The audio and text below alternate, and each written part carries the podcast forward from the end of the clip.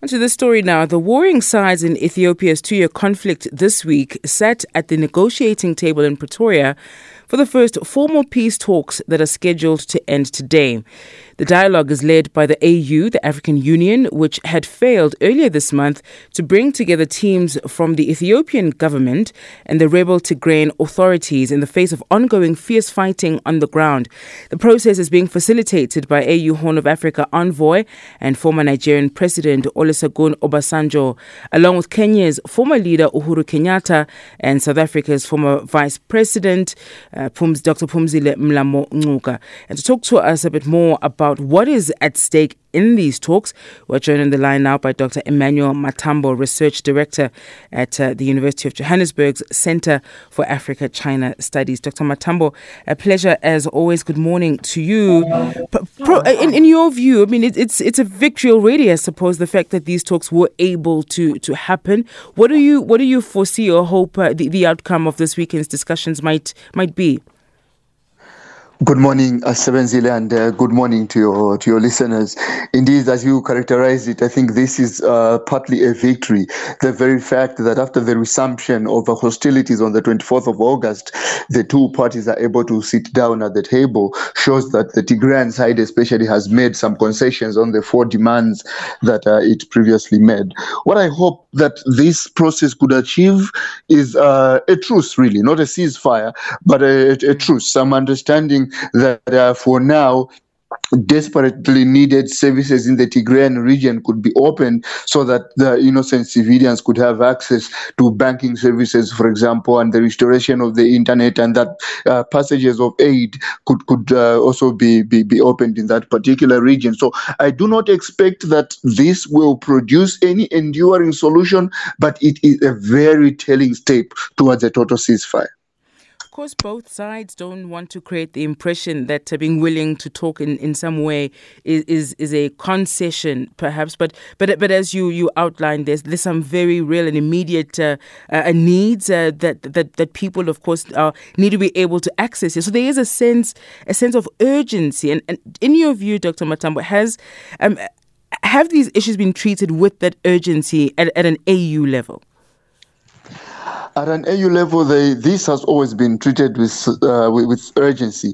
The problem that was uh, that was complicating the AU's mediation process was the Tigrayan side's and discomfort with uh, with with Olusegun Obasanjo, especially leading the the AU nego- negotiations. But I think there has always been some sense of urgency on the on the part of the African Union. Obviously, this changed uh, in the in the second part of 2022 because the Ethiopian federal government became even more entrenched in its demands because it was winning. Actually, the momentum shifted to the to the tandem that the Ethiopian federal government shares with the Tigrayan government. So, will the federal government then be magnanimous enough to make some concessions of its own? I think that is what uh, could be at play here. But it, no one can really besmirch the agency with which the African Union has wanted to treat this conflict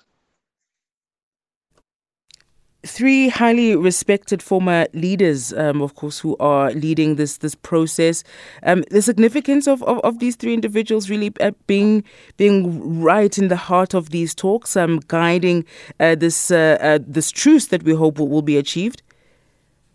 Yes, indeed. Um, so let us uh, look at each and every one of them in particular. Uh, when it comes to President Olusegun Obasanjo, the Tigrayans were very uncomfortable with him being leading, leading the negotiations, thinking as if he has some bias towards the federal government of uh, Ethiopia. Mm. But obviously, that is ameliorated partly because the Tigrayans have a lot of confidence in former President Uhuru Kenyatta, and it is very encouraging that uh, he forms part of the of, of, of, of the delegation that is leading the, the mediation. So that that shows that the African Union is actually ready and willing to to listen to, to both parties. When it comes to Phumzile Mlambo Ngcuka, she, she, Mlambo she comes with some international clout of some sort. Yes. So we also hope that yes, she'll be a stabilizing presence. And we also have to uh, understand that, uh, that there is an American envoy who is a regional representative with the United States in that particular region, and then uh, the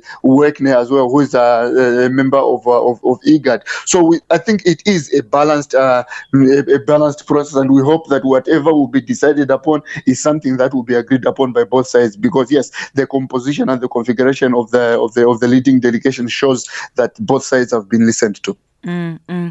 And ultimately, of course, you want a long-lasting uh, solution as well. What, what, what might that look like for, for either side? What, what in your view is uh, you know the Tigrayans perhaps not, uh, not not prepared to, to to concede on or let go of, and of course, what are some of the demands that the Ethiopian government uh, just just cannot cannot budge on?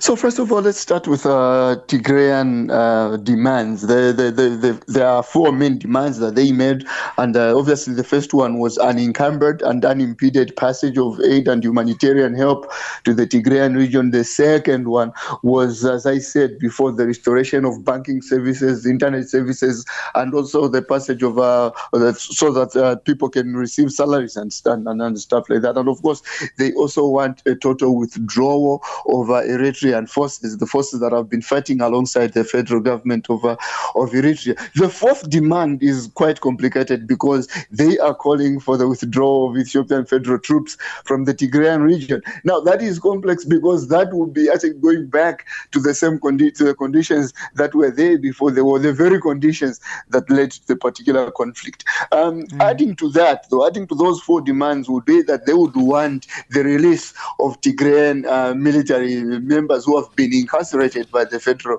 federal government of Ethiopia. Some of them just on the mere fact that they are from the from the Tigrayan region. So those conditions there, it will be difficult for for them to be to be met. But the very fact that these uh, negotiations are going through means that yes, there could be some headway on that. On the part of the Ethiopian government, obviously they want uh, they, they, they do not want their country to be to be sundered mm-hmm. by by secessionists because at that at, when when once you start on the process of, of cutting the country apart due to ethnic differences, then it's a slippery slope where are you're going to where are you're going to land. So what I think they would want maybe is more um, more, more more respect. I think for the for the Tigrayan region and also some some sort of autonomy, even if it's at a political, not a military level. I think that would that is uh, just some of the concessions that the Ethiopian government would make, and of course mm-hmm. the Tigrayans have to uh, have characterized uh, the, the, the, the, the, conflict that is happening as uh, ethnic genocide of some sort.